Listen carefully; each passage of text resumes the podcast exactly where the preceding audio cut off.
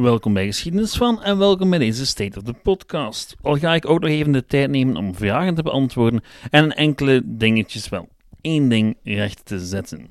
Goed, laat me met de deur in huis vallen. Uh, ik word vader en dat heeft gevolgen. Ook voor de podcast. Om te beginnen zijn vrouw Lief en ik zelf teruggekeerd naar België. Jawel, na meer dan een jaar in het verre Timor-Leste zijn we kort voor kerstmis teruggekomen. Zwanger zijn in een ontwikkelingsland bleek niet al te eenvoudig, al zeker niet in de bergen, waar zaken als drinkwater en elektriciteit niet even makkelijk te verkrijgen zijn als elders op de planeet.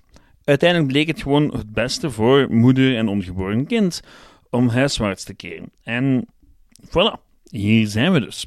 Ik begin al op 8 januari met voltijds lesgeven en ergens eind februari zouden we terug naar Brussel verhuizen. Het komt dus allemaal zeker goed. Al begrijpt u misschien wel dat het in de huidige omstandigheden moeilijk wordt om één aflevering per week te garanderen. Ik heb er nog wel wat in de koelkast zitten, die u zeker nog te horen krijgt. En ik ga enkele zaken proberen af te werken, zoals een reeks over islam, waarvan ik al twee afleveringen geschreven en opgenomen heb.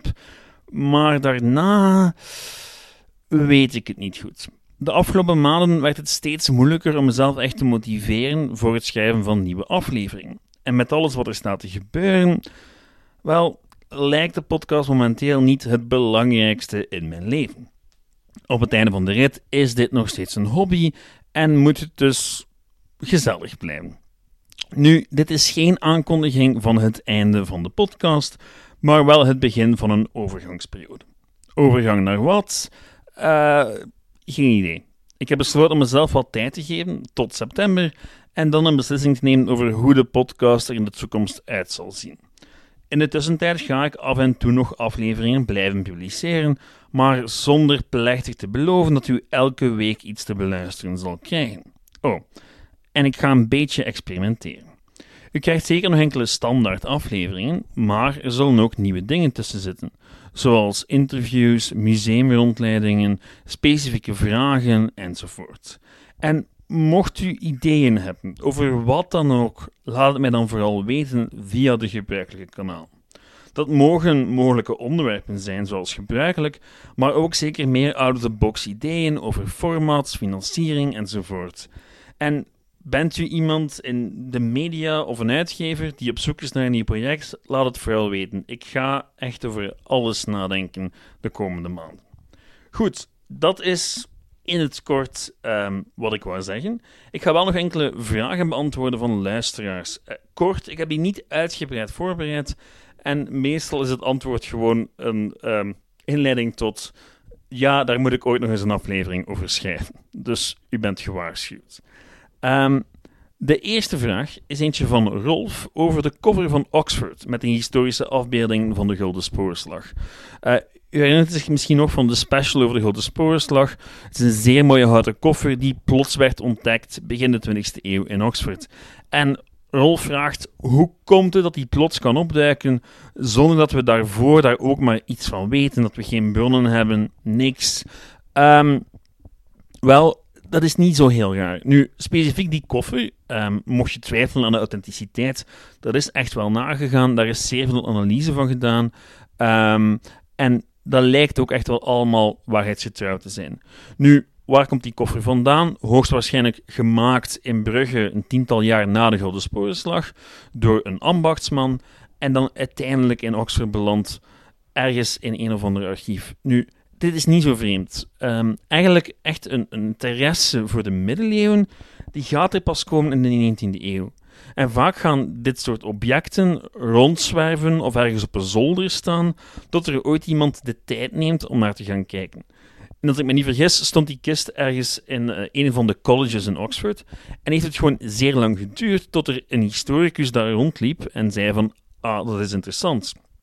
De realiteit is dat er zoveel dingen zijn, zeker in archieven, maar zelfs in de loodsen van musea, objecten waar nog niet echt naar gekeken is. Er is zeer veel bewaard, waar gewoon nog niemand de moeite van heeft gedaan om een analyse van te maken. Zeker toen, eind 19e, begin 20e eeuw, maar zelfs nu eigenlijk nog. Um, wat wij waardevol vinden, wat wij interessant vinden, verandert met de tijd. Dat zo'n kist in Oxford belandt is niet zo vreemd aan zich. Dat daar pas laat aandacht aan wordt besteed aan zich ook absoluut niet vreemd. Ehm, ik denk dat je met de jaren steeds meer van dat soort verhalen gaat horen, waar dat er plots iets gevonden wordt uh, op een zolder die onze interpretatie verandert. En natuurlijk, die kist is een van de beste um, bronnen die we hebben over hoe er naar de Gulden Sporenslag werd gekeken, kort na de veldslag. Want natuurlijk, voor de Gulden Sporenslag, bijna alles wat wij daar vandaag mee associëren, komt voort uit conscience en dergelijke meer. Ik vertel daar zeer uitgebreid over eh, in de afleveringen voor het Graafschap Vlaanderen. Dus ik hoop dat dat een antwoord was. Rolf had nog een vraag. Um, waarom zijn de Joden door de eeuwen heen zo vaak kop van Jut geweest? Een zeer normale vraag, een vraag die echt opkomt volgens mij als je luistert naar die reeks over Syrië-Palestina. Um, het is iets dat zeer vaak terugkomt, hè? De, vervolging van de Joden. Ik denk dat ik ooit eens ga durven om daar iets over te doen. Over die vervolging, dat opeenvolgende daarvan. Um, er is een relatief eenvoudige verklaring. En dat is eigenlijk dat het toch over religie gaat. Nu, ik weet dat dat dan niet zo logisch lijkt, omdat het wel over meer dan dat lijkt te gaan. Maar een van de grote, ja, een van de grote basisideeën, in de, zeker in de middeleeuwse maatschappij, is eigenlijk dat geloof is de basis voor de maatschappij. Iets dat wij momenteel vandaag de dag niet meer kunnen begrijpen. Dat ligt zo ver af van, van onze wereld en onze manier van denken. Maar geloof was de basis van de samenleving. Dus zij die niet hetzelfde geloof deelden, waren eigenlijk per definitie een bedreiging voor de samenleving. En als er iets misging, werd er zeer snel naar hen gekeken. En doordat die Joodse gemeenschappen um, redelijk insulair waren, zij waren heel hard op zichzelf, zij waren altijd in contact met andere Joodse gemeenschappen van andere plekken in Europa, um, maar zij scheiden zich wel af van de gewone, eh, de christenen in Europa. Dus door zich zo te gaan afzonderen, waren ze natuurlijk een zeer makkelijke zondebok. Dus ik kijk vooral wel naar religie, gewoon omdat religie zo ongelooflijk belangrijk was um, tot aan de 19e eeuw. Het is ook, als je kijkt nu naar de 17e eeuw bijvoorbeeld, al die religieuze oorlogen, die zijn niet te begrijpen vanuit ons huidig perspectief. Maar het ging daar ook vaak om politiek, ook vaak om geld. Maar er was ook echt wel een religieuze basis voor die verschrikkelijke oorlogen in de 17e eeuw. En die religieuze basis was: onze maatschappij wordt gewoon volledig uit elkaar gescheurd, omdat jullie niet hetzelfde geloven als ons. En dat is een concept, ik herhaal, dat wij vandaag zeer moeilijk kunnen begrijpen. Dat is het begin van een antwoord. Elk antwoord op die vragen zal het begin van een antwoord zijn. En voor volledige antwoorden krijgt u waarschijnlijk vroeg of laat een aflevering. Hoop ik. Volgende, uh, van Michel van Hooiwegen. Waarom staan er op zoveel middeleeuwse wapenschilden leeuwen afgebeeld? Um, ik zou het moeten opzoeken. Ik weet dat het standaard antwoord is um, de kruistochten. Bijna al die leeuwen duiken op na de kruistochten. Dus dat is het logische antwoord. Ik weet niet wat er vandaag de dag nog de academische consensus is, maar ik weet wel dat het effectief wel zo is. Bijvoorbeeld voor het graafschap Vlaanderen, die leeuw komt er pas onder Diederik van den Elzas. Diederik van den Elzas was op kruistocht geweest. Daarvoor was er een, een ander uh, wapenschild. Dat is nu eigenlijk het... Um, het wapenschild van de provincie West-Vlaanderen. Uh, dat was oorspronkelijk waarschijnlijk, want dat is altijd een, een, hele hevige discussie, was dat waarschijnlijk het wapenschild van het graafschap Vlaanderen. Dus de kruistochten, naar alle waarschijnlijkheid. Maar dat zou ik eens verder moeten opzoeken. Dan hebben we nog Michael Geens over uh, treinen. Was het lucratief om als privé-investeerder een treinbedrijf te starten in de 19e eeuw? De vele kleine bedrijfjes doen vermoeden van wel, maar waarom is dan een einde gekomen aan deze treineconomie? Rond 1870 hadden de privémaatschappijen meer dan dubbel zoveel sporen aangelegd in België dan de staatsmaatschappij. Hoe komt het dat al deze kleine maatschappijen dan toch verdwenen zijn? Um, in het kort, ze zijn opgekocht geweest. Um, men heeft daar eigenlijk voor gekozen om daar een één groot publiek bedrijf van te maken en alles te gaan rationaliseren. Um, dat komt voor heel veel lokale tramlijnen bijvoorbeeld, waren ooit kleine waren ooit lijnen van kleine treinmaatschappijen. Dus men heeft er toen eigenlijk voor gaan gekozen om dat te gaan opkomen, dat te gaan nationaliseren. En wat er overbleef is uiteindelijk ondergaan. Maar men heeft inderdaad redelijk wat winst gemaakt. Er was, dat is iets wat wij nogal onderschatten. Uh, maar er was ongelooflijk veel know-how in België wat betreft trams en treinen. En er zijn ook heel veel internationale treinlijnen die zijn aangelegd elders in de wereld door België. Ik zeg maar um, in Rusland heel veel trein- en tramlijnen. In Cairo bijvoorbeeld is heel het lokale uh, lijnsysteem ook aangelegd door een Belgisch bedrijf. Dus dat is echt wel, dat is echt wel een ongelooflijk verhaal. Um, dus er was zeer veel geld te verdienen als investeren in een treinbedrijf, zeker in België, omdat dat waarschijnlijk vroeg of laat zou worden opgekocht. België had zeer lang een van de dichtste spoornetwegen ter wereld. Um, nu wat minder, want sommige van die lijnen zijn gewoon tramlijnen geworden. Andere zijn afgeschaft of worden niet meer gebruikt. Maar België had echt, net door al die privé-initiatiefjes, had België zeer lang een zeer dicht treinnetwerk. Um, wil je daar meer over weten?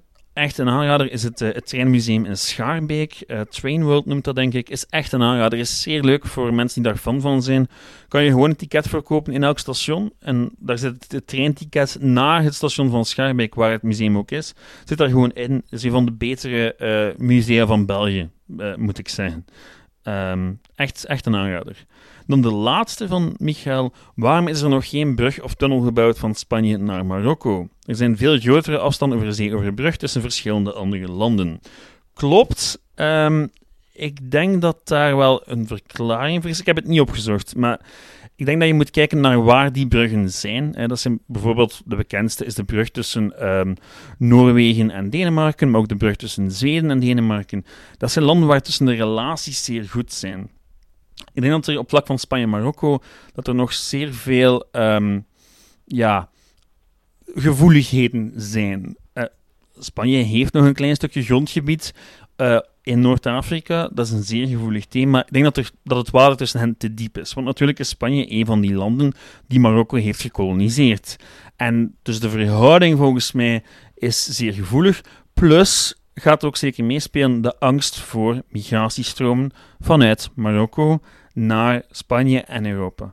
Dat zal zeker ook meespelen. Um, niet zozeer voor, um, voor Marokkaanse immigratie, want daar is er al redelijk wat van in Spanje, maar vooral voor uh, migratie uit de rest van Afrika. Ik heb het niet opgezocht, maar er, lijken mij wel een paar redelijk logische historische redenen te zijn. Vooral omdat de onafhankelijkheidsstrijd van Marokko tegen Spanje was zeer bloedig en daar zit nog wel redelijk veel uh, spanning op die relaties, denk ik. Uh, maar opnieuw, ik zou er eens uh, dieper naar moeten kijken. Maar een, een reeksje over Marokko zit wel in mijn gedachten. Ik ben er zelfs ooit aan begonnen. Maar toen kwam ik tot de conclusie dat ik eerst een reeks over de islam moet schrijven. Dus voilà. het zal misschien ooit gebeuren, maar het zal wel nog even duren. Frank Duel had ook nog een vraag. Hoe zat het precies in de jaren 60 met de Belgische ruilhandel van dorpen en gemeenten? De kwestie voeren is redelijk bekend, maar Eben eenmaal was vroeger ooit Limburg. Uh, klopt, ik heb een aflevering gemaakt daarover, over de taalgrens, denk ik. Uh, het nummer ontgaat mij nu even. Ik denk dat ik dat daar ook allemaal bespreek. In het kort, het was echt gewoon het definitief vestigen van de taalgrens. Nu, veel meer in die aflevering, want ik denk dat als ik daar nu losjes over ga praten, ga ik fouten maken.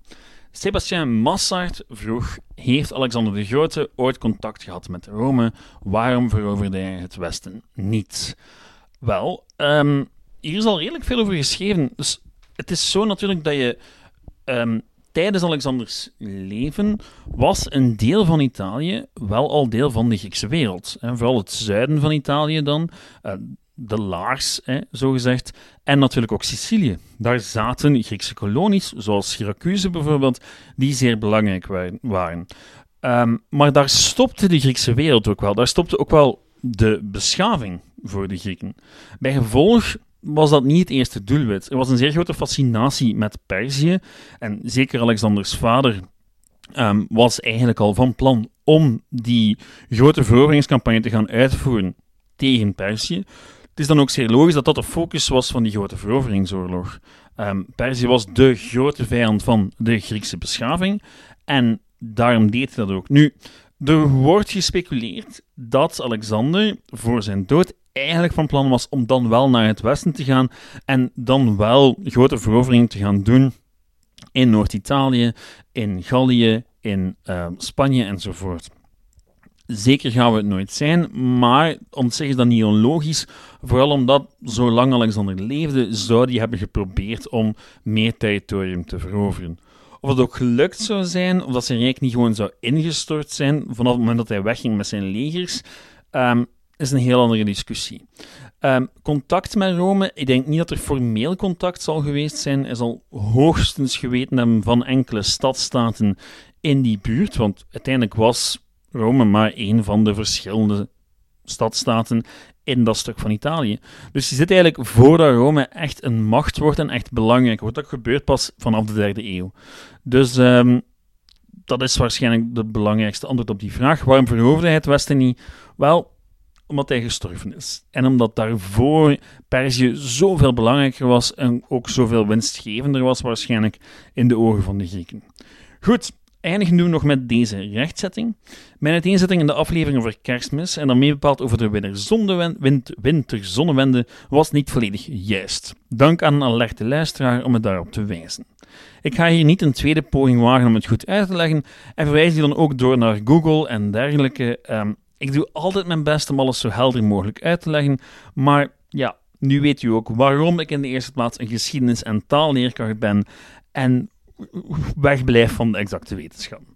Zwat, dat was het voor deze State of the Podcast. Heel erg bedankt voor het luisteren tot nu. En gewoon in het algemeen, ik blijf zeer dankbaar voor alles wat ik heb kunnen doen met deze podcast. Um, ik, ik, moet altijd glimlachen als ik hoor van luisteraars die, um, die zeer trots zijn en die praten met mijn familie en met mijn vrienden zonder te weten dat het mijn familie is en die babbelen over de podcast. Vind ik altijd zeer grappig. Um, het is een groot plezier om dit te mogen doen en dat jullie daar iets aan hebben. Dus heel erg bedankt voor het luisteren, vroeger, nu en in de toekomst. Met vragen, suggesties en opmerkingen bent u zoals altijd steeds welkom op geschiedenisvan.outlook.be, de Facebookgroep Geschiedenis van en de website geschiedenisvan.be. Ciao en tot binnenkort.